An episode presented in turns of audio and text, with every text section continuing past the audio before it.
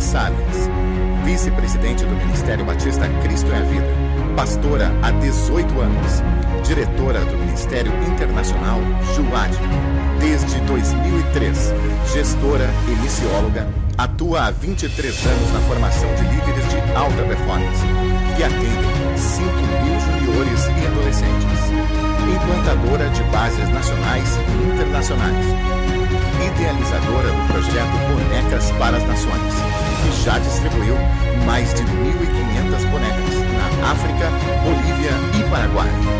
Recebam com muita alegria a pastora Eliane Salles.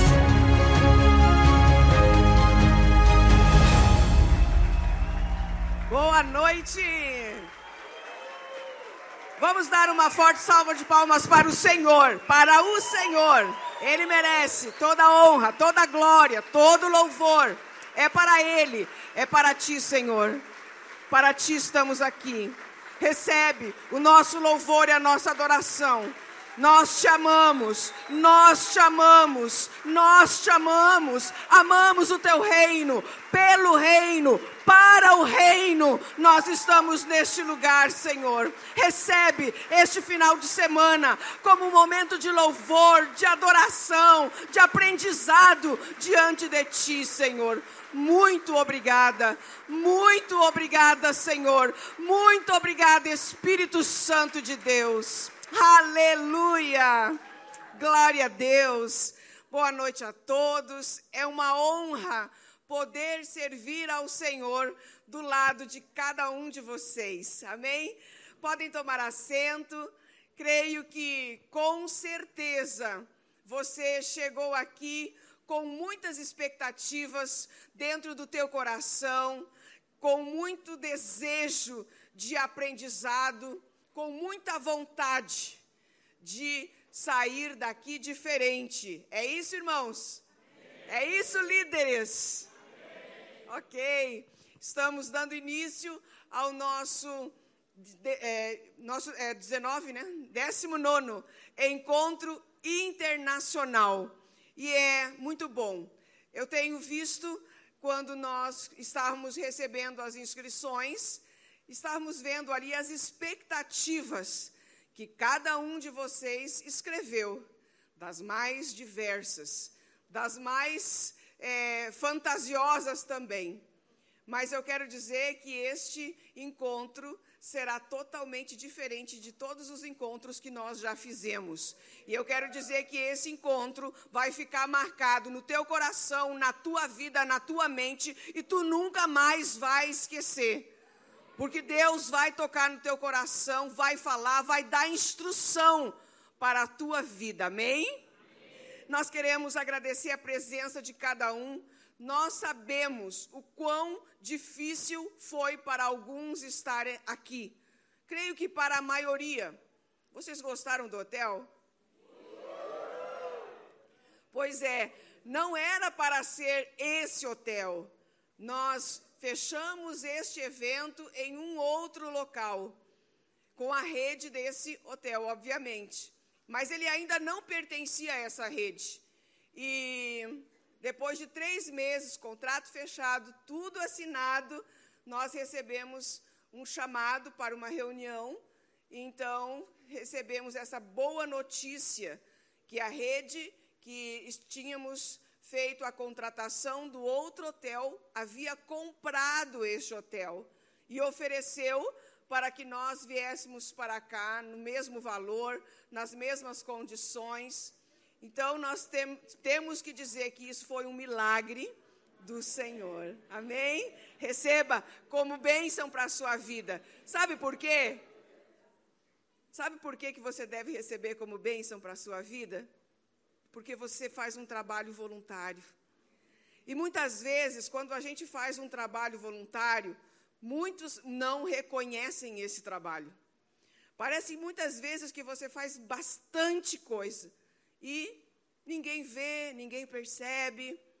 Mas quando nós nos reunimos numa situação dessa e vemos o que Deus fez numa situação dessa, nós vemos que o Rei dos Reis e o Senhor dos Senhores Ele nos reconhece, nos exalta e nos coloca muito pertinho de reis, amém? Vê um homem que faz bem a sua obra, ele será colocado diante de reis, amém? Que você possa estar recebendo isso no teu coração. Como falei anteriormente, esse encontro será diferente. Diferente por quê? Porque nós realmente desejamos que através deste ministério que você exerce e da sua vocação, você possa ser uma pessoa que faça a diferença, uma pessoa emocionalmente equilibrada, intelectualmente resolvida e que também tenha condições de, a partir de uma mudança no teu ser, poder atuar, poder influenciar outras pessoas. Por isso, nós temos como tema desse encontro a integridade que contagia, né? É isso aí. Nós queremos que você aprenda a conceituação da integridade como transformador da tua conduta. Não que você já não seja uma bênção, mas a gente sempre pode melhorar, né? E também, nós sendo transformados as nossas condutas, nós vamos ser geradores de uma nova cultura, uma cultura de referência, uma cultura de exemplo, que é um dos pilares do Ministério Juad. Você sendo líder e um líder exemplo. Então, temos um vasto assunto, muitas correntes que nós podemos, muitas vertentes que nós podemos trabalhar esse assunto. E, com certeza, durante este final de semana, você vai ouvir esse assunto de muitas maneiras diferentes. Bom, eu quero agradecer a presença dos pastores que aqui estão. Nós estamos com uma equipe da Bolívia, uma equipa da Bolívia, bem-vindo. E também estamos com uma equipe da Argentina e também do Paraguai, né? Irmãos abençoados que estão aí, alguns, quem veio da Bolívia, 4 dias viajando por terra, né? Então, é realmente um prazer receber os irmãos. Também temos hoje a presença do pastor Leonardo Meyer, que ele é o presidente da Igreja Unida do Brasil. Pode se levantar, por gentileza, com a sua esposa, está nos visitando, nos deu o prazer aqui de estar conosco durante esse final de semana. Obrigada, pastor. Pastor Paulo e sua esposa, a pastora Gláucia, da Bolívia, estão aonde? Aqui também. Sejam bem-vindos. E amanhã nós vamos estar nomeando os pastores do MBCV, pastores amigos que aqui estão. Pastor Nelci deve estar chegando amanhã cedo também, teve um problema nesta noite que não pôde estar conosco. Pastor Luiz, da África, também está aqui conosco, virá amanhã com o pastor Nelci. Enfim, né, são tantos aqueles amigos, parceiros, que têm estado junto nesse ministério, apoiando também o tempo todo. Então, vamos transmitir esse conceito durante estes dias. Hoje é uma palavra reflexiva.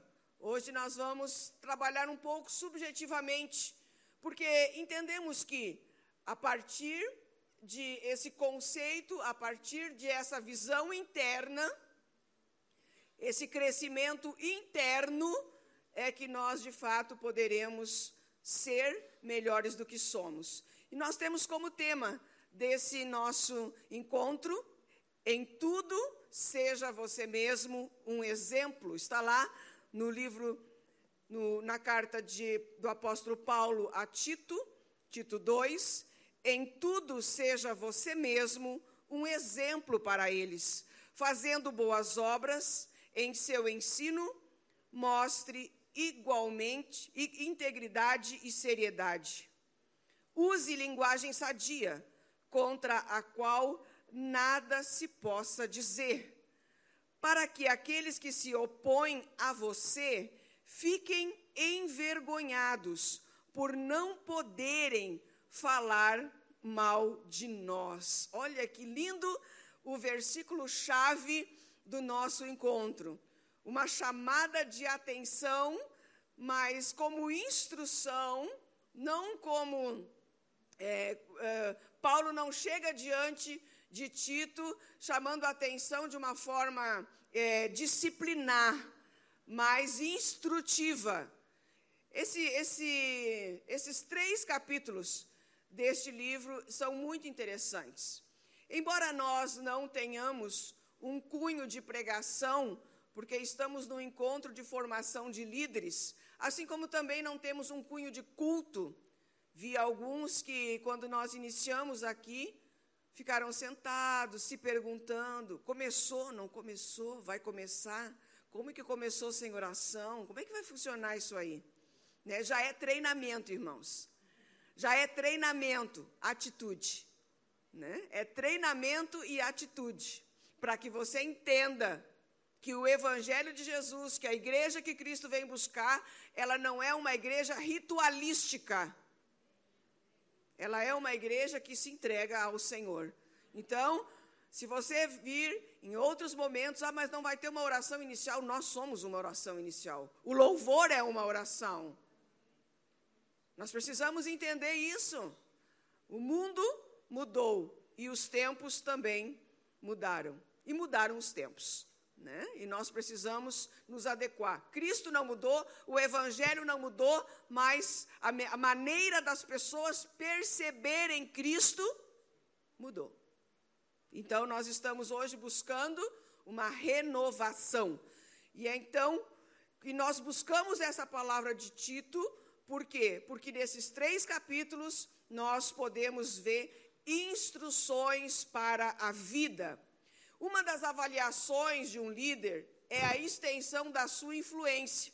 Por isso, a integridade que influencia, a extensão que esse líder tem, ou, como diria o apóstolo Paulo, a sua esfera de ação. Quanto mais alguém tem a característica de liderança, mais esfera de ação ela possui por causa da influência. E a sua essência, a pessoa que esse líder é, ele vai irradiar, ele vai contagiar. Influência é isso, contágio. Eu estou com um programa, eu estou com uma convicção como líder, e a partir dessa visão que Deus dá ao coração, e que é positivada pelo meu líder, pelo meu pastor principal, eu ajo, eu faço, eu trabalho, eu desenvolvo, eu me desenvolvo e eu ajudo outros a se desenvolverem. Então, um líder tem essa característica. Ele faz com que as pessoas que estão ao seu redor se desenvolvam. Há algo comum num líder. E agora os pastores ficam de cabelo em pé. Um líder, ele sabe para onde vai. Alguns não sabem, mas quem é líder de verdade sabe. E a outra característica, ele leva pessoas junto com ele. Por isso, se você tem uma liderança nata, se você é uma pessoa que influencia, se você é uma pessoa que tem essa característica de liderança nata, você precisa se vigiar, para que você não leve outros a fazerem coisas erradas. Porque quem influencia, influencia tanto para o bem, quanto para o mal. E essa linha é tênue.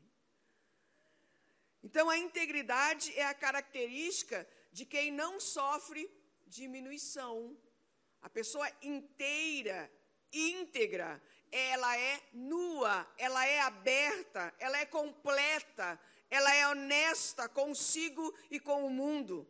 Mas é importante a gente falar que ninguém nasce pronto, é necessário um desenvolvimento. Você pode nascer com algumas características de liderança, mas a liderança do reino de Deus Só quem pode te dar é Deus. Então, não sou contra coaching, não sou contra mentoring e não sou contra nada que possa ajudar as pessoas a melhorarem. Mas, se você não tiver uma orientação divina para a sua vida, você pode começar a usar as pessoas como coisas. E nós não estamos aqui para isso. Cada um de vocês sabe disso. Nós temos uma classe, nós temos uma base sob nossa responsabilidade. E nós temos que, como líderes comprometidos com o reino de Deus, formar uma nova geração de líderes, formar novas pessoas com um coração voltado para o reino. Ele deve ter formação em todas as áreas? Sim. Mas a primeira coisa que um liderado nosso precisa fazer é ter salvação na sua vida, na sua casa, na sua família. Então, é muito importante nós estudarmos um pouco sobre este versículo que lemos. Porque aqui é um resumo. Leia Tito lá na sua casa, quando você tiver um tempo específico. Porque essa carta a este discípulo é um resumo da doutrina cristã. É um resumo. Ali Paulo dá um resumão, o apóstolo Paulo, sobre a fé e a conduta que nós cristãos precisamos ter. Ela foi escrita mais ou menos uns 66 anos depois de Cristo. E ela foi escrita para instruir Tito acerca de uma organização na igreja de Creta. Creta era uma ilha onde já havia chegado o evangelho. Mas vocês já ouviram falar na palavra cretino? Vocês sabem que cretino deriva de Creta? Porque lá nessa ilha de Creta, eles eram enganadores, mentirosos, falsos. E Paulo, o apóstolo Paulo, pega o seu discípulo, leva até a ilha de Creta e diz, fica aí e organiza essa desorganização. Fica aí e organiza, porque as igrejas estão desorganizadas, estão vivendo conforme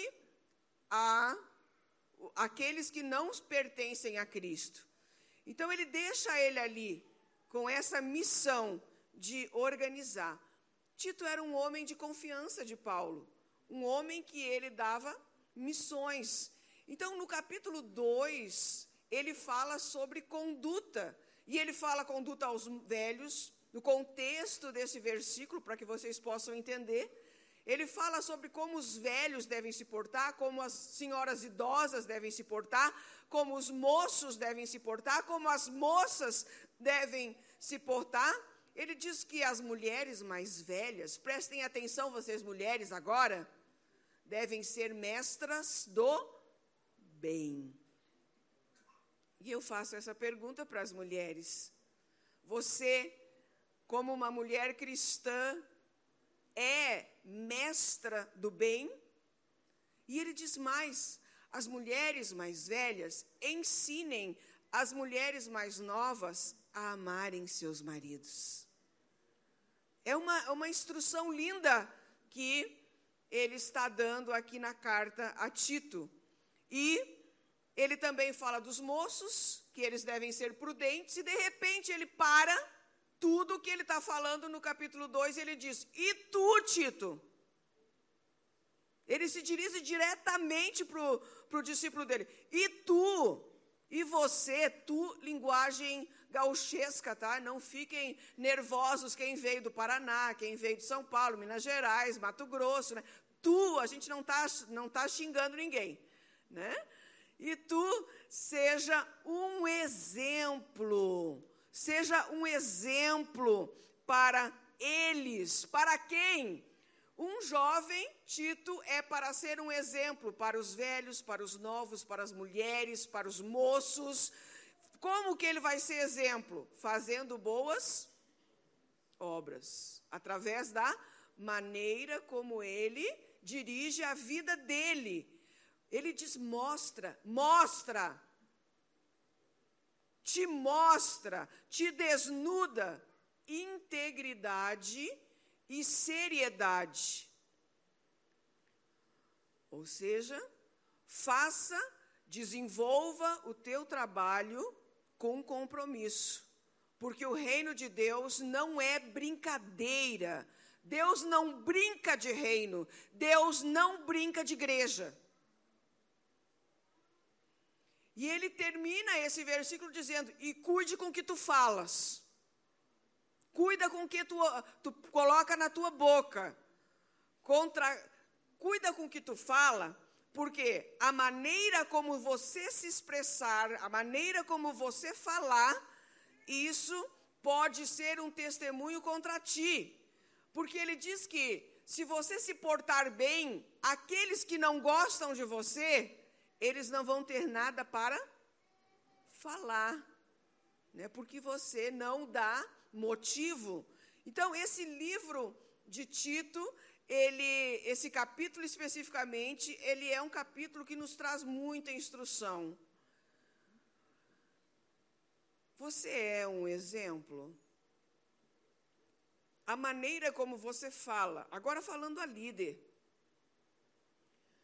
eu quero pontuar bem que este encontro não é para falar com pessoas neófitas.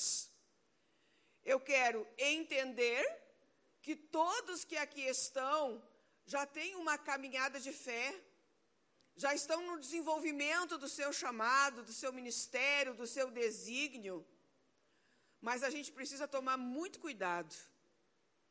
Vocês já ouviram falar no sapo que foi jogado numa panela de água fria? Alguém já ouviu falar sobre isso? Ah, tá. Nós estamos com tradução simultânea, por isso que os irmãos estão falando aqui, tá? Eu vejo que alguns estão olhando ali, mas é tradução simultânea. Somos chiques, tá, queridos?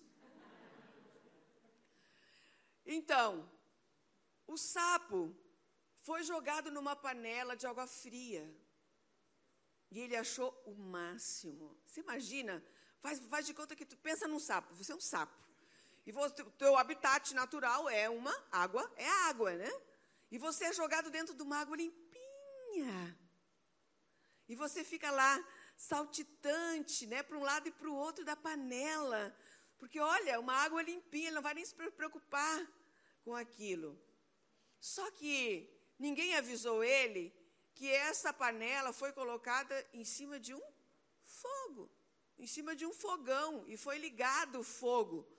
E a panela cada vez ficava, e a água cada vez ficava mais gostosinha, né? E você está lá, andando em cima daquela água gostosinha, bem morninha, e quando você vê, a água ferve. E quando a água ferve, tudo acabou. O que eu quero falar com isso? Quando nós estamos muito tempo fazendo a mesma coisa, nós temos a tendência a nos acomodar. Mas quando nós estamos acomodados, nós não percebemos que a água está no fogo. E se nós não tomarmos algumas atitudes, em um momento, quando a água ferver, acabou tudo. E nossa proposta para esse encontro é que, se você está nadando na água morninha, né, que você leve um susto e pule daí. Porque há uma tendência humana natural. Nós temos alguns líderes que estão no ministério há mais de 20 anos, fazendo a mesma coisa. Há algumas semanas atrás, 2 semanas atrás, nós tivemos um curso de liderança, uma reunião de liderança, e eu perguntei, tinha em torno de 200 líderes, quantos daqui fazem mais de 10 anos que fizeram o último curso de líderes? Me apavorei. Há 10 anos, a pessoa fez um curso de liderança. Você acha que nós estamos parados no tempo? O Ministério Juad, a cada 3 anos, muda muita coisa. Não a estrutura geral, mas nós mudamos a maneira de abordagem, a maneira de aplicação. Então, se você não tem uma atitude de desenvolvimento, com o tempo, nós estamos nadando na água morninha. E, de repente, você se cansa, pega, larga tudo e vai embora. E é isso que nós queremos evitar. Nós queremos que você, através desse encontro, através das palavras que vão ser ditas aqui, através das instruções que estão sendo passadas e que serão passadas, você possa fazer uma reciclagem, não no seu exterior. No seu exterior também é bom de vez em quando, né? Mas principalmente no seu... aqui, ó. No motivo pelo qual... você faz o que você faz. E se você realmente faz isto porque você ama ou porque você criou um hábito. Você criou o hábito de sábado de tarde vir para o Juad. Se você não vir para o Juad no sábado à tarde, se você não for, o que você fará? Mas é muito automático. O ser humano faz muito isso, muito colocando no piloto automático. E nós precisamos, de vez em quando, de uma água fervendo, para nos tirar do comodismo e fazermos coisas diferentes, sermos diferentes de uma maneira mais efetiva. Também nós temos, depois desse contexto, estou só passando rapidinho, o motivo pelo qual nós escolhemos este versículo, né, porque Tito tinha um coração aberto para ser ensinado. E ele era um discípulo de Paulo. Ele estava andando o tempo inteiro com Paulo. Mas Paulo tinha que dar instrução para ele. E ele fala sobre a salvação. Lá no versículo 11 do mesmo capítulo, 11 e 12. Porque a graça de Deus se manifestou salvadora a todos os homens. Que é o versículo-chave de todo o livro. Ela nos ensina a renunciar à impiedade e às paixões mundanas e a viver de maneira santa, justa ou sensata, justa e piedosa neste presente século. Então, a salvação, ela não vem pelas obras, mas ela vem para as obras, para as boas obras. Então, nós fazemos boas obras. Você faz boa obra? Quanto o seu chefe está lhe pagando para você estar no Juad todo sábado de tarde? 500? 1000? Acho que não, né? Acho que é trabalho voluntário, não é?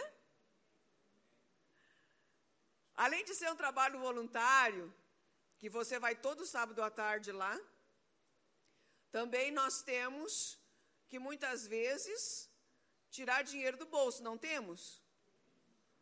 Para poder pagar para uma criança, para estar aqui, para buscar o desenvolvimento.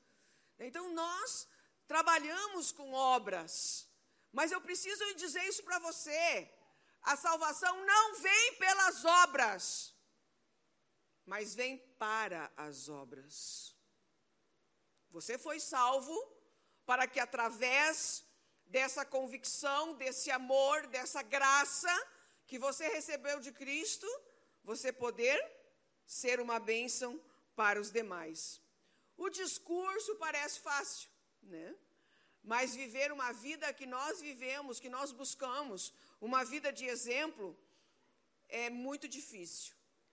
Principalmente porque nós somos tentados a viver paixões mundanas, pela televisão, pelo rádio, pelas mídias sociais. Nós somos tentados ao gospel midiático. Vamos fazer um show, vamos apagar as luzes e vamos e o pastor vai entrar. Bom, eu fui a São Paulo esses dias, os paulistanos que me desculpem, né? Mas eu fui a São Paulo esses dias e tinha um corredor que ia lá no meio da igreja E o pastor estava vestido com um pano de saco. E ele tinha um portal. Eu parei na frente da igreja para ver, né? Tinha um portal no meio desse corredor. E quando a pessoa passava esse portal no corredor, ela era curada imediatamente, né?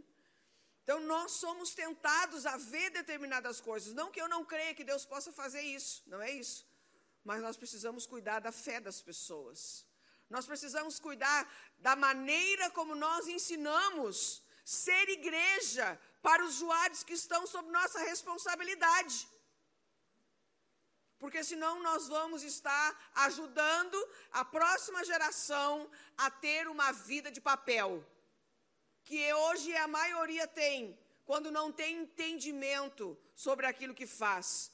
Então, somos tentados a fazer tudo o que os outros fazem. Porque se dá certo lá, pode dar certo aqui. Não é verdade. Cada lugar tem a sua cultura. Então, é muito importante nós, antes de trabalharmos, como que nós vamos trabalhar com o Júnior 1, qual é o método que nós vamos trabalhar com o Júnior 2, quais são as aplicações que nós vamos fazer com os adolescentes. Antes de tudo isso, eu creio numa convicção dada pelo Espírito de Deus sobre esse encontro, que nós precisamos fazer uma revisão, uma restauração, um reavivamento no nosso interior, uma arrumação da nossa casa, uma reorganização das nossas prioridades. E aí, trabalhar integridade. E parece uma coisa tão... Ah, pastora, integridade, nós somos íntegros. Será? Será que seus pensamentos, suas ações, suas atitudes, suas escolhas, elas remetem a essa integridade? A integridade, ela é crítica. Você sabia disso? Que a integridade é crítica e ela é a base de todas as virtudes. E a integridade, ela conversa com medo. A integridade, ela conversa com as escolhas. A integridade, ela conversa com decisões. A integridade conversa. E você decide. A integridade conversa com as tentações que você tem. E você decide, porque a integridade é crítica, ela é exigente, e muitas vezes nós optamos por tomar a decisão que vai contra a integridade, porque é mais cômodo. Mas esse caminho de integridade, ele tem uma origem, ele tem um princípio. Todos nós temos uma pré-história. Nós não somos pré-históricos, eu espero, né? Mas nós temos uma pré-história. Qual é a nossa pré-história? É nessa imagem que vocês podem ver que nós somos semelhantes a esse iceberg. O que é um iceberg? É uma montanha de gelo que flutua no mar. Mas você não consegue ver ela por inteiro. Você só consegue ver uma parte. E esta é uma peculiaridade do iceberg. Ele tem 2% que fica embaixo da água e 1% só que fica em cima da água. E então, a minha vida, a sua vida, a vida do seu vizinho do lado direito, esquerdo, de trás, as nossas vidas, a gente só consegue ver 1/3 delas. Os outros 2/3... nós não conseguimos ver do nosso irmão. E muitas vezes a gente não consegue ver nem os de nós mesmos. Então, mas uma pergunta que eu sempre fiz e me faço, mas então como é que esses personagens bíblicos que ficaram famosos, né? Como é que eles construíram a vida deles? Será que eles também foram icebergs? Moisés, José, Davi, Esther... Como é que eles se construíram? Já falei anteriormente e repito, ninguém nasceu pronto. Nem Jesus. A Bíblia, ela inclusive relata que Jesus, o seu nascimento, Jesus não nasceu e se tornou adulto. Quem é que foi o único homem que nasceu adulto? Pastores, não falem. Qual foi o único homem que nasceu adulto? Adão. E a primeira coisa que aconteceu na vida dele, da tentação, ele caiu. Deus mudou de ideia. Não, próximo Adão vou fazer diferente. Aí mandou Jesus. Jesus teve que nascer, crescer, aprender a caminhar, aprender a falar.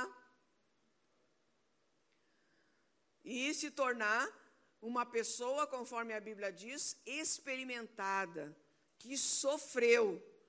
E a vida das nossas vidas e a vida das pessoas que nos cercam, teu filho, teu pai, tua mãe, teus irmãos, a vida de todos nós é uma vida que acontece em dimensões subterrâneas. Você já pensou sobre isso? A vida daqueles que às vezes você mais ama acontece submersa. As experiências, a pessoa experimentada, submergida, não na parte que você vê bonitinha, mas na parte que fica lá dentro. E muitos personagens bíblicos, eles descrevem isso de uma forma muito clara, né? Outros fazem sugestão de que a construção da vida deles foi uma construção muito difícil.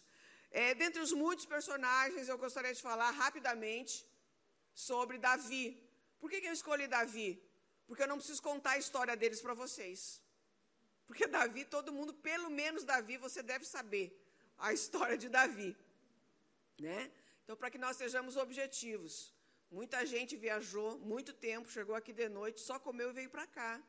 Mas eu entendo que esse momento é uma palavra geral, para que vocês possam entender aonde a gente quer chegar com esse encontro.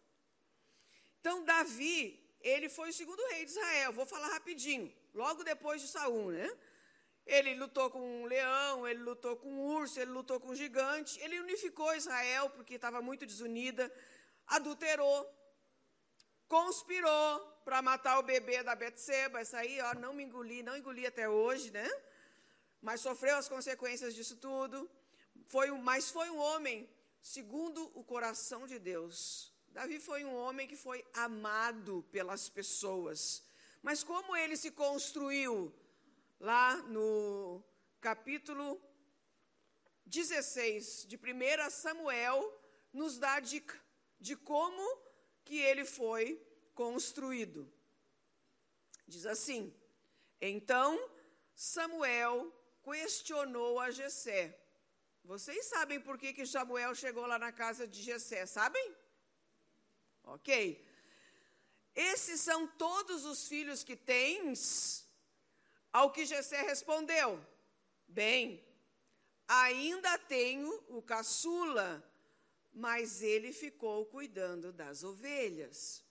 Quando Samuel pede para Jessé chamar todos os filhos dele, e o próprio Samuel, quando olhou o maior, disse: deve ser esse aí, porque ele é assim, um pinta, né? Aqueles 2 metros de altura, lindo cabelo, né? Deve ser esse aí que Deus quer para ser o rei de Israel. E Deus chama a atenção dele e diz: o homem olha o... Me ajudem. O homem olha o... Mas eu, Deus, vejo o interior. Deus vê as águas profundas que estão submersas, né? Então, ele diz isso: olha, eu até tenho, mas ele é um gurizinho que está lá no meio do rebanho, né? E o que ele segue falando, se não está escrito aí, né? Eu acho que não está escrito. Disse: traga-o aqui. Não nos sentaremos para comer até que ele chegue. Samuel respeitou, né? Respeitou a vontade de Deus. Mas sugere-se que Davi tinha uma vida bastante solitária. Porque quando você vai cuidar de ovelhas, você não vai com a turma cuidar de ovelhas, né? Você vai sozinho. Agora me ocorreu que Moisés, quando ele fugiu do Egito 40 anos depois de ser preparado, ele foi para onde mesmo? Olha, esses líderes têm que ler a Bíblia. Moisés foi para Midian, e o que ele foi fazer em Midian? Cuidar de ovelhas. Foi também sozinho. Já está dando para você entender mais ou menos como é que Deus faz a obra no submerso? Quando nós damos tempo para ele, né? Então, a maneira que Davi construiu, se construiu, tem muito a ver com a maneira que nós devemos nos construir. Já falei, vou retornar a falar de uma outra maneira. Ninguém nasce maduro. Nós vamos, a partir das experiências que nós nos permitimos ter, tornando-nos pessoas experimentadas. Nós vamos nos construindo no decorrer dos anos.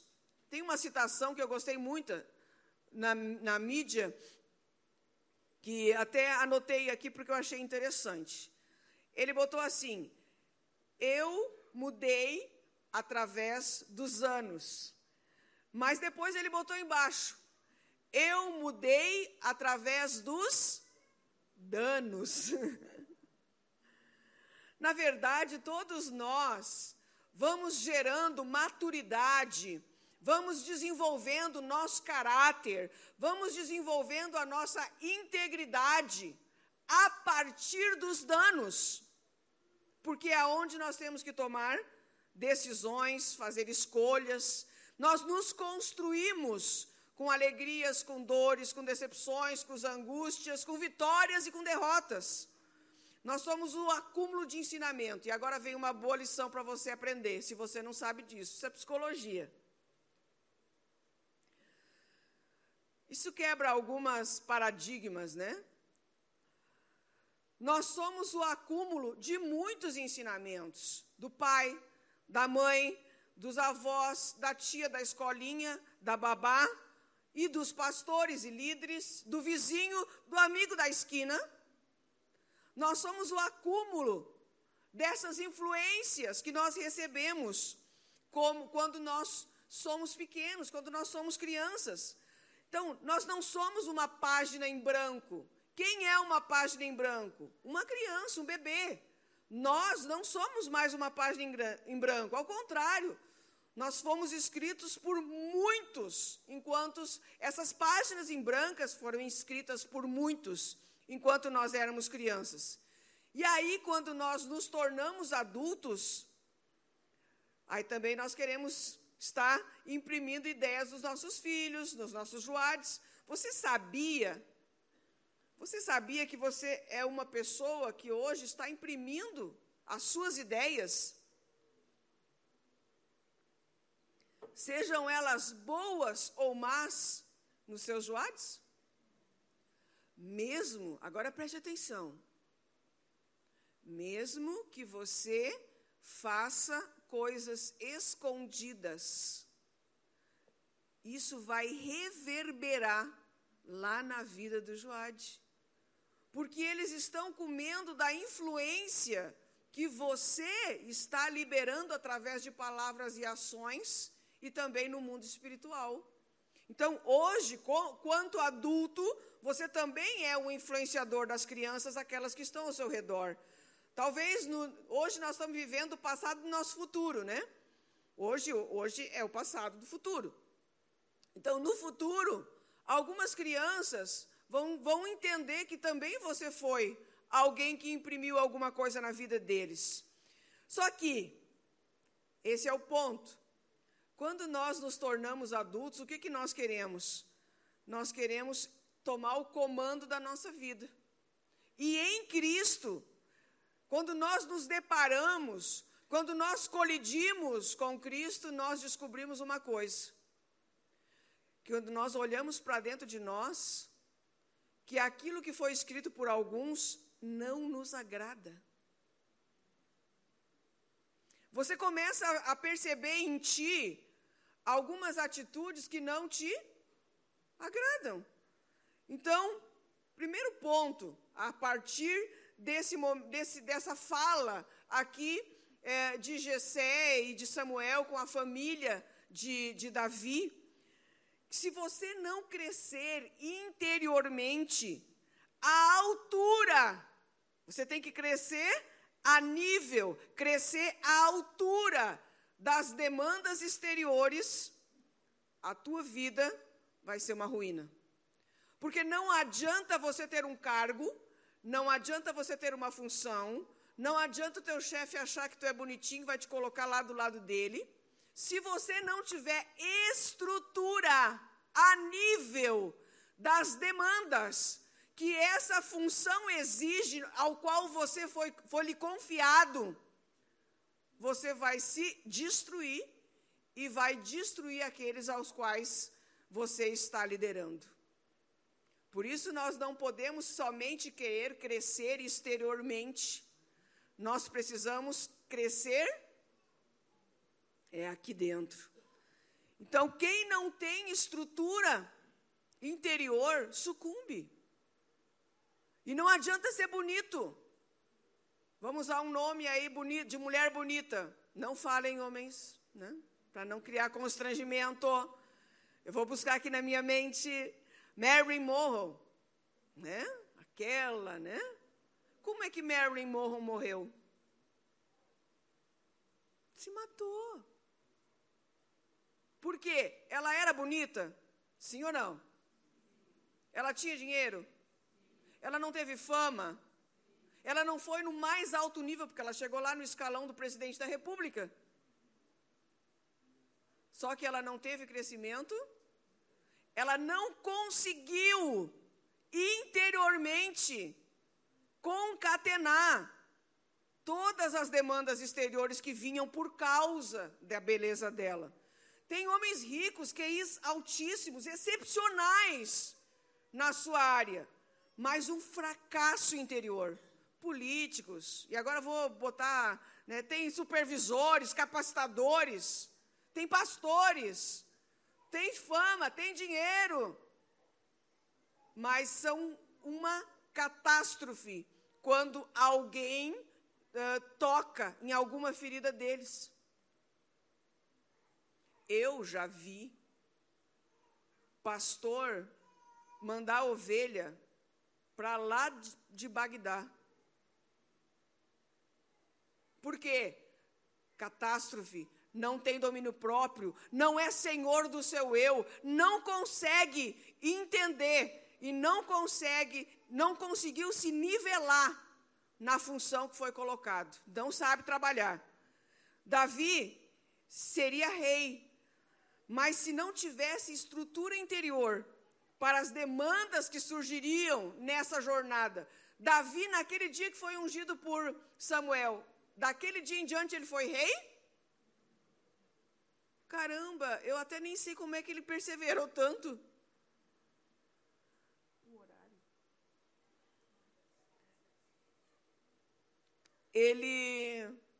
O caminho dele entre as ovelhas e o trono foi um caminho árduo. E se ele não tivesse crescido interiormente, ele seria um Saúl tragédia 2. Mas como que Deus ia fazer ele crescer? Primeira coisa, botou o principal contra ele. Gente, ter o principal contra você não é fácil. Porque ele é o principal, ele é o teu chefe, o teu diretor, o teu pastor.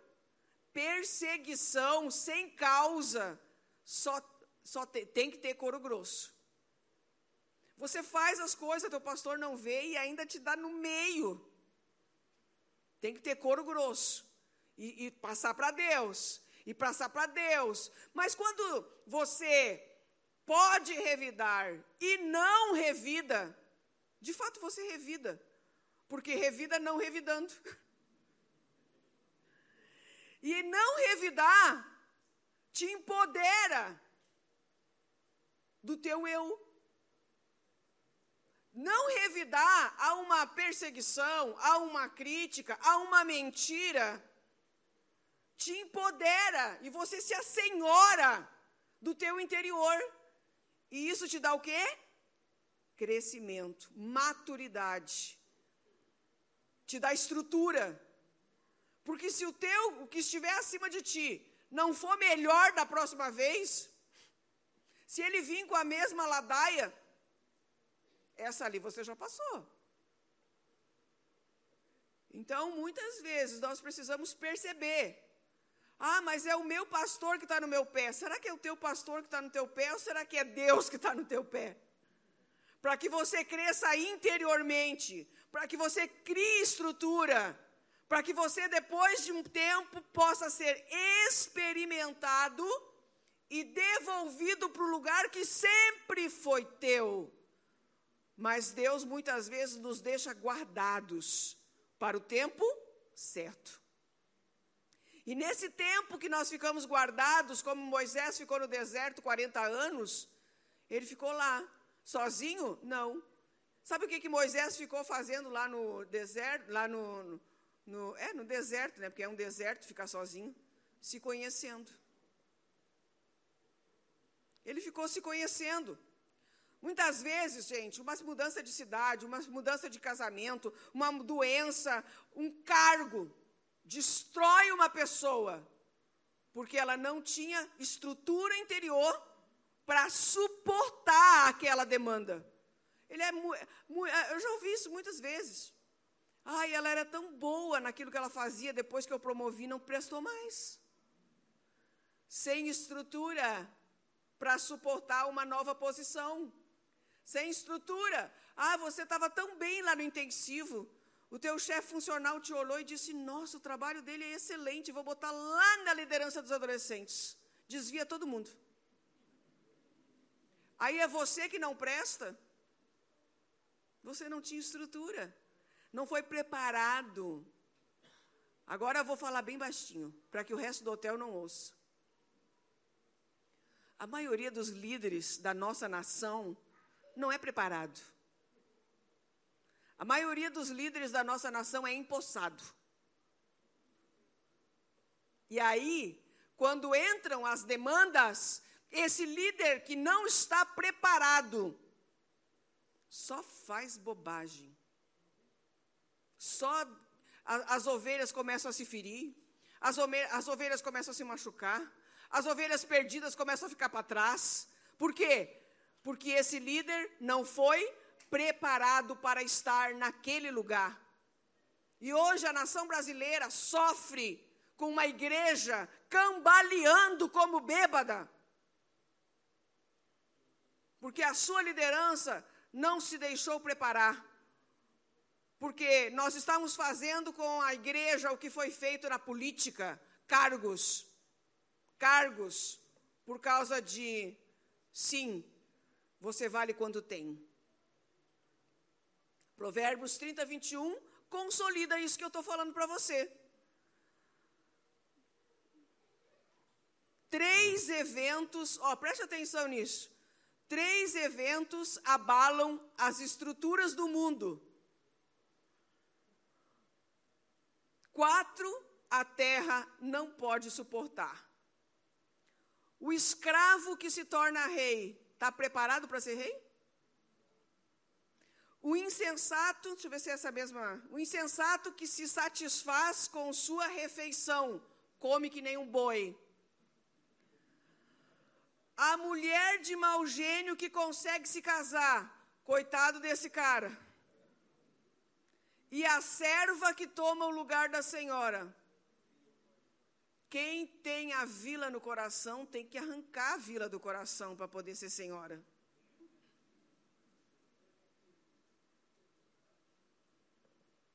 Eu sou mulher, vocês sabem disso, né? Sou mulher. E às vezes eu me deparo, né, com algumas que casaram com alguns que têm dinheiro. E elas botam um salto alto e querem posar de respeitosa, né? Algumas vezes eu já disse, irmã, tira a vila de dentro de ti primeiro. Não vem posar de senhora, tira a vila de dentro de ti, né? é vileira, grita, sapateia, briga, fala alto, come com a boca aberta. Mas ela está lá na posição, botaram ela lá. A mulher do pastor, né? Ah, não. E homem também, homem não é diferente. O que a gente pode ver nesse versículo? Gente que teve uma mudança de status, mudou de status, mas não teve estrutura para manter. Não teve estrutura para manter o status. Então, a imaturidade, ela leva a gente a fazer muita burrice. A imaturidade leva a gente a fazer algumas coisas que jamais nós deveríamos fazer com as ovelhas. E quero lhe dizer, você não tem o PR na frente, e nem sei se é bom que você tenha. A maioria, né? Nem sei se é bom. Porque para ter PR, olha, bota um PR na frente de alguém, ele vira, né? Vira, não sei o que acontece. Você não tem o PR na frente, mas você tem uma responsabilidade com as suas ovelhas. E Deus vai cobrar de você como se tivesse, né? Então, nós precisamos buscar essa maturidade, nós precisamos buscar essa estrutura, nós precisamos olhar para dentro de nós mesmos e ver o nosso nível, qual é o teu nível,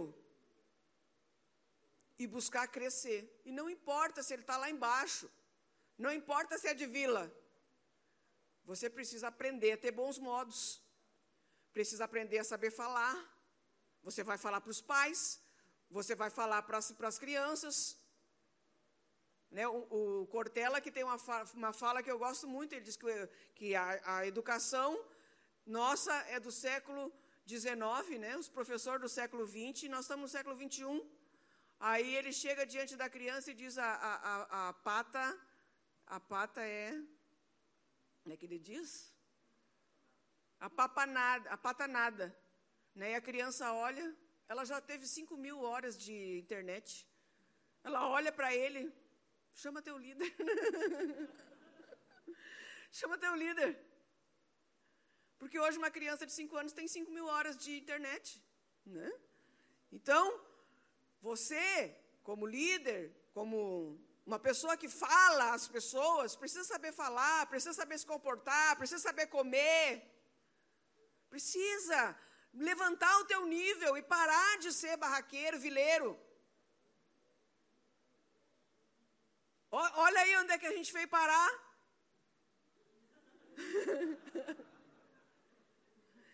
Gente, em corredor de hotel que nem esse, a gente não grita.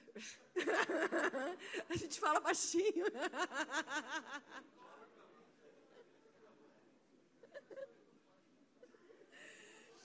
Então, a imaturidade leva a gente a fazer coisa que não deve fazer. Né? Então, Davi precisou aprender. Nesse versículo que nós lemos a respeito de Davi, Jessé disse, eu só tenho um que está lá no meio das ovelhas. Ok, Davi precisou aprender. E uma das coisas que Deus quer nos ensinar é a gente aprender o silêncio. Davi aprendeu com o silêncio lá com as suas ovelhas, né? Ele estava cuidando de ovelhas? Não, ele estava se conhecendo, né? E outra coisa importante quando a gente está lá se conhecendo, sozinho, a gente não precisa representar. Quando a gente está sozinho, não precisa representar.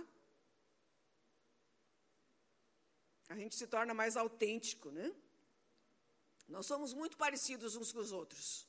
Isso é uma verdade, né? Nós somos estranhamente parecidos uns com os outros. Falamos a mesma língua ou um pouquinho diferente, temos os mesmos problemas com os pais, até pensamos parecido. As pessoas são assim, né? Mas nós somos únicos. Nós temos um DNA. As experiências que você teve, ela até pode ser igual à experiência que outro teve, mas as reações dessas experiências, elas são diferentes, por isso nós nos tornamos pessoas diferentes. Então, uma coisa muito importante, você precisa aprender a conviver contigo. Antes de Davi ser rei, ele teve que aprender a conviver com ele. E se a gente não aprender a conviver com a gente mesmo, que eu quero dizer assim, se amar, se respeitar, se respeite, por favor. Antes de você querer amar os outros, ame a si mesmo. E se você não conseguir fazer isso, você vai passar a vida inteira correndo de ti mesmo, se escondendo de ti mesmo. Jesus foi um caso que Deus fez isso com Jesus. Foi lá para o deserto, ficou 40 dias lá. Para que Deus permitiu? Para que Jesus também tivesse essa experiência e pudesse nos ensinar como viver essa experiência. Porque a gente tem o desejo de se blindar. Quando a gente é machucado, a gente se fecha, né? Como se fosse possível ficar ileso nessa vida. Como se fosse possível passar ileso nessa vida. Não é possível. Não tem como se blindar. Jesus não se blindou. A oferta do diabo foi, lança-te daqui e eu vou, os anjos de Deus vão vir te cuidar. E aí o Senhor disse, não tentarás o Senhor teu Deus. O diabo deu glória, deu poder, deu fama, deu status para Jesus. E ele disse ainda, olha, tudo te darei, se prostrado me adorares. Jesus precisava não encontrar atalhos, ele tinha que enfrentar aquela situação, o eu dele, porque ele podia, ele se esvaziou da glória, ele podia dizer, não, chega disso aí, pai, não vai dar, isso aqui não vai rolar aqui embaixo, né? Mas ele não, ele teve que ir enfrentar. E a segunda coisa, para a gente já ir terminando, Davi teve que aprender com as disfuncionalidades da família. Preste atenção, se o pai não chamou ele era uma pessoa na família sem muita importância. Ele era o gurizinho, ele era o qualquer um, ele era o menorzinho, talvez o mais feinho, o mais pequenininho. Quem é que daqui não já viveu no meio de uma situação da família meia louca, né? A gente tem, assim, umas coisas meia louca na família da gente, né? Todo mundo. E quero lá, para aqueles mais novinhos que estão vindo, os estagiários, né? Não existe família de propaganda, tá? Aquelas famílias da propaganda, que o sol está entrando pela janela e que tem uma Doriana ali, que todo mundo ri ao redor do potinho de Doriana e que o pãozinho é bem quentinho e que estala. Não existe isso, né? Só que a gente só descobre isso na adolescência, né? E a família de Davi tratou ele assim, com indiferença. Né? Tratou ele com indiferença, né?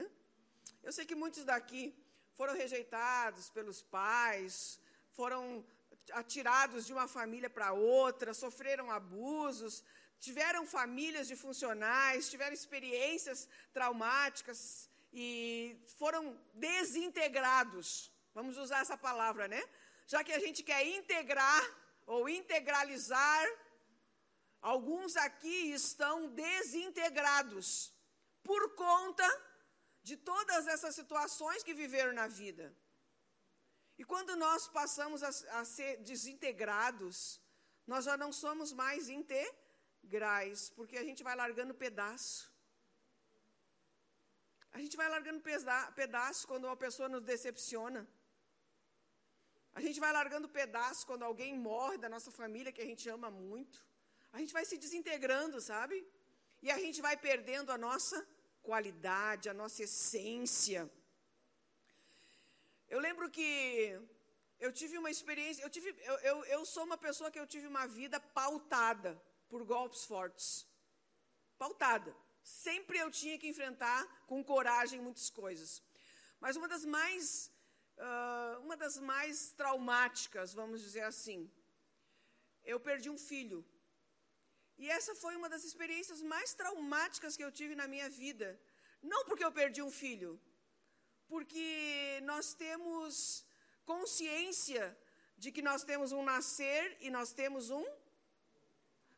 o dia do nascimento e o dia do sepultamento. E esse meio aqui a gente chama de vida, alguns de vidinha. Então, eu sempre tive essa consciência. E numa situação familiar, eu tive uma queda e eu estava grávida, não sabia, né? Mas depois, quando eu soube, eu tive descolamento da placenta. E eu passei 7 meses deitada numa cama, até o momento do nascimento. Mas no meio desse processo, quando estava com 7 meses de gravidez, um parente meu morreu num acidente trágico. E todos da família me esconderam a morte dessa pessoa, porque eles não queriam que eu tivesse, eu não poderia realmente ter nenhum problema traumático. E eu descobri por telefone, eu atendi uma ligação e uma pessoa disse, como é que vocês estão? Papai, daí eu disse, nós estamos mal, o que, que houve? E aí ela contou. E quando eu recebi a notícia da morte da pessoa que já tinha sido enterrada, aquilo para mim foi o fim. Foi muito difícil, eu tinha 20 anos. E aí eu fui depois levada para o hospital, mas ainda não é um fato traumático. Esse não é um fato traumático. Eu fui levada para o hospital e, quando eu cheguei no hospital, então, fizeram uma cesariana para a retirada do bebê. E eu estava lá no quarto, depois da cesariana, já há 2 dias. Na época, eu estava casada. Meu marido trabalhava de noite, durante o dia, então ele só ia no horário da visita.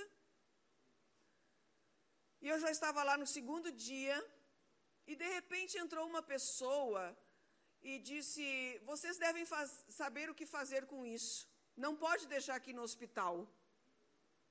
E era uma caixinha de sapato. E eu não tinha noção o que aquela mulher estava falando para mim. E quando eu abri a caixinha de sapato, eis que era o bebê. E aquilo, eu lembro que foi talvez uma das experiências mais fortes que eu tive na minha vida, porque eu estava sozinha num quarto de hospital público, mal atendida, e numa caixinha tinha um bebê morto, que era meu. E eu pude contar todos os dedinhos, olhar toda a formação dele ali. Era um menino, né? E sem poder gritar. Claro, né, que depois, quando meu marido chegou, que percebeu toda a situação, foi lá e quebrou uma porta, né? De raiva. Mas aquela experiência, ela realmente tocou muito fundo na minha vida. Então, todos nós temos experiências que podem mudar a nossa história se nós não deixarmos ser construídos. Se nós não fizermos aquilo que eu sempre digo para os líderes, couro grosso, mente larga, mas o coração mole. Tu não pode perder isso. Se tu perder o teu coração mole e deixar ele se tornar um coração duro, tua vida vai ser uma ruína. Então, nós somos um somatório de tudo isso. E a graça de Deus vem salvadora para que nós possamos ser homens e mulheres que mudem a história dos outros, apesar daquilo que vivemos, passamos, sofremos. Mas quando nós perdemos a visão, porque nós estamos muito envolvidos com os nossos problemas, com o nosso passado, com a nossa pré-história, aí nós não conseguimos avançar. Então, erros de pedagogia, na forma de educação, descaso dos pais, pobreza extrema, briga entre irmãos, perda de filho, perda de esposo, perda de esposa, perda de pais, né? Moisés, Davi, Jesus, José. Cada um teve que agir com o seu eu diante dessa circunstância para cumprir o propósito de Deus nas suas vidas. Muitas pessoas não param, não tiram esse momento que nós estamos tirando aqui para pensar sobre si, porque não querem olhar para si, não querem se confrontar, porque sabem que tem mudanças que precisam ser operacionalizadas, precisam ser feitas. Enquanto as pessoas não têm um meio para resolver o basta, elas não param. Nada acontece enquanto elas ainda têm algum meio. Mas a gente tem um caminho.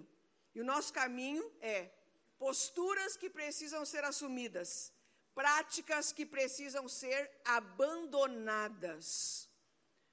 Isso vai muito além do saber teórico, isso vai muito além de quantos versículos você saiba de cor, isso vai muito além de quantos juades você tenha na sua classe, isso vai muito além da sua afinação musical, se você é da banda, vai muito além da sua oratória, se você é pastor ou pregador, vai muito além da tua capacidade de argumentar e ganhar de todos, vai muito além de você ser supervisor, capacitador, ou seja lá quem você é. Essa mudança de estrutura profunda que nós precisamos ter, que é o caminho entre as ovelhas e o trono, ela é árdua. E para que nós possamos ser saudáveis, nós precisamos ter atitudes de mudança. Porque do jeito que está, não dá para continuar. Isso tem a ver com estrutura. E eu pergunto para você, qual é o material que você tem construído a tua casa? Qual é o material que tu tem construído a tua vida? Você sabia que uma casa pode ser linda, linda, mas se você economizar nos alicerces, ali adiante você vai ter problema de rachaduras. Se você pintar com uma tinta ruim, você vai ter que pintar todo ano. Se você colocar aberturas de madeira que não sejam boas, os cupins vão tomar conta e você vai ficar sem aberturas na sua casa. Que se você colocar telhado, onde as telhas são as de terceira, quando der o primeiro granizo vai quebrar tudo. Para de viver uma vida de papel. Nós precisamos, sim, construir a nossa casa com o melhor dos materiais que nós temos, que é a palavra de Deus, o entendimento, a sabedoria, mudança de nível. E eu não estou falando isso para denegrir ninguém, para destruir ninguém. Eu estou falando isso, sabe por quê? Porque eu ouço pastores que me dizem coisas sobre líderes que não têm explicação. Porque você faz um curso, você fez um curso do Juad, disseram que agora você é líder, você sai levando as ovelhas para onde você quer, e com uma vida totalmente desregrada.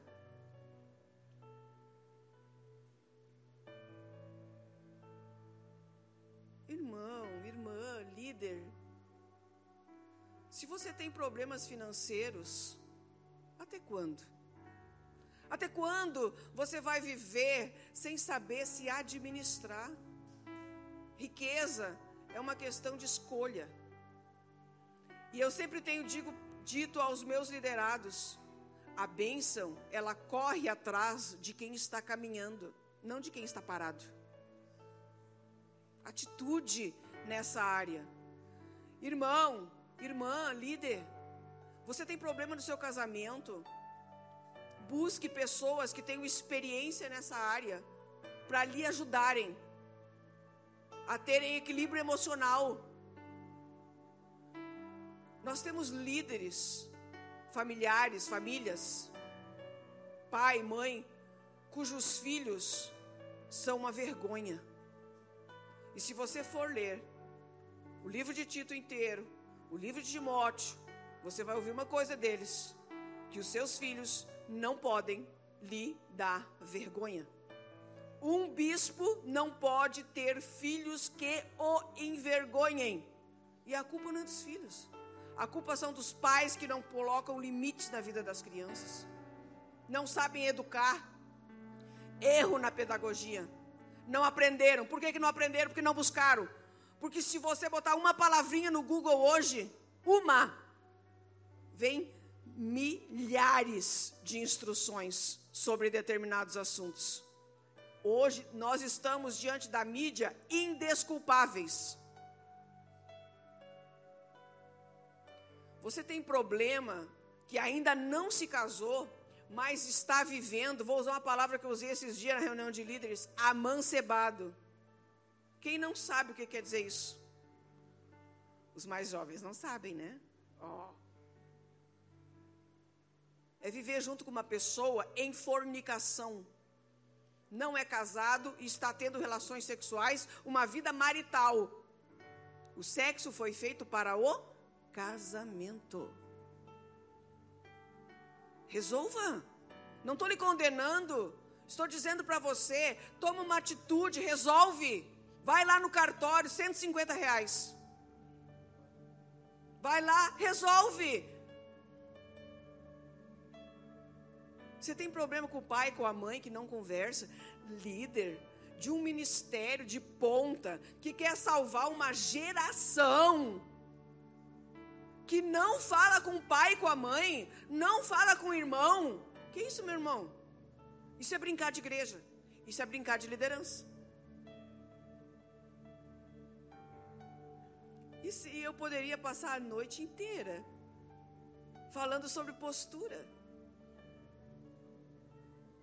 Davi foi experimentado. E porque ele entendeu, ele foi vivendo cada circunstância e foi vencendo. E ele era bom. Quando Saúl estava lá atormentado, o que ele disse? Procurem alguém que toque bem a harpa. E ele tocava. Ele chegou no rei, sabe por quê? Porque ele fazia bem o que fazia. Independente das circunstâncias que ele vivia, ele fazia bem o que fazia. Vocês conseguiram entender que nível que a gente propõe que vocês, líderes do ministério, vão? Sair desses cuidados pessoais com a sua vida. Crescer, construir uma estrutura, ser gente forte, ser gente verdadeira, ser gente íntegra, ser gente que influencia, mas que influencia com saúde. Vamos ficar em pé.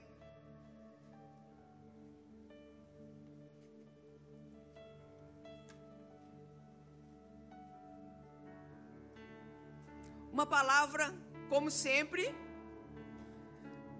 confrontadora, mas não acusadora.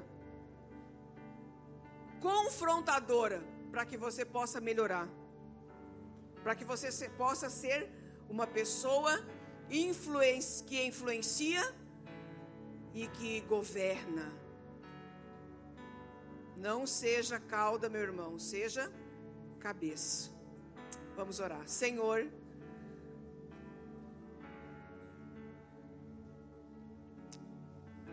a Tua palavra é o alimento para as nossas vidas.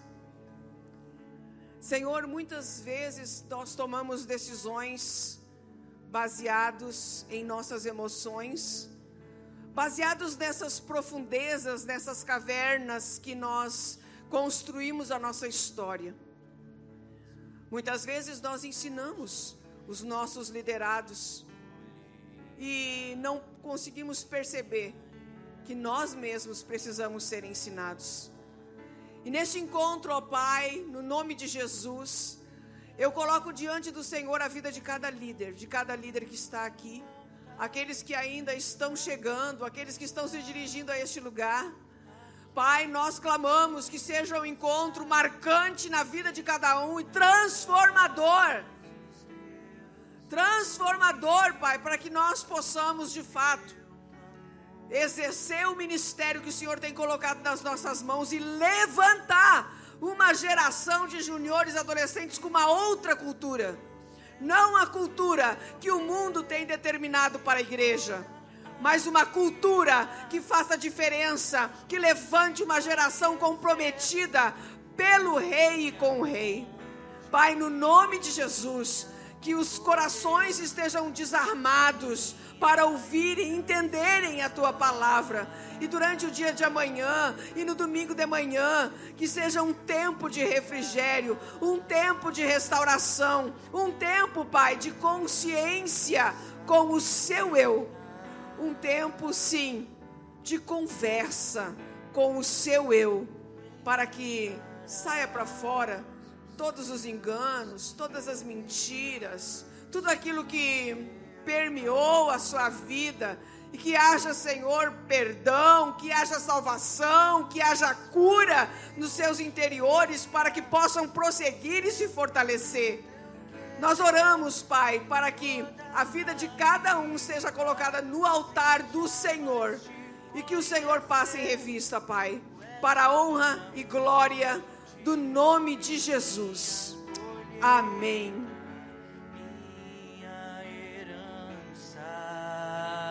Se você sabe, vamos cantar. Se eu me humilhar.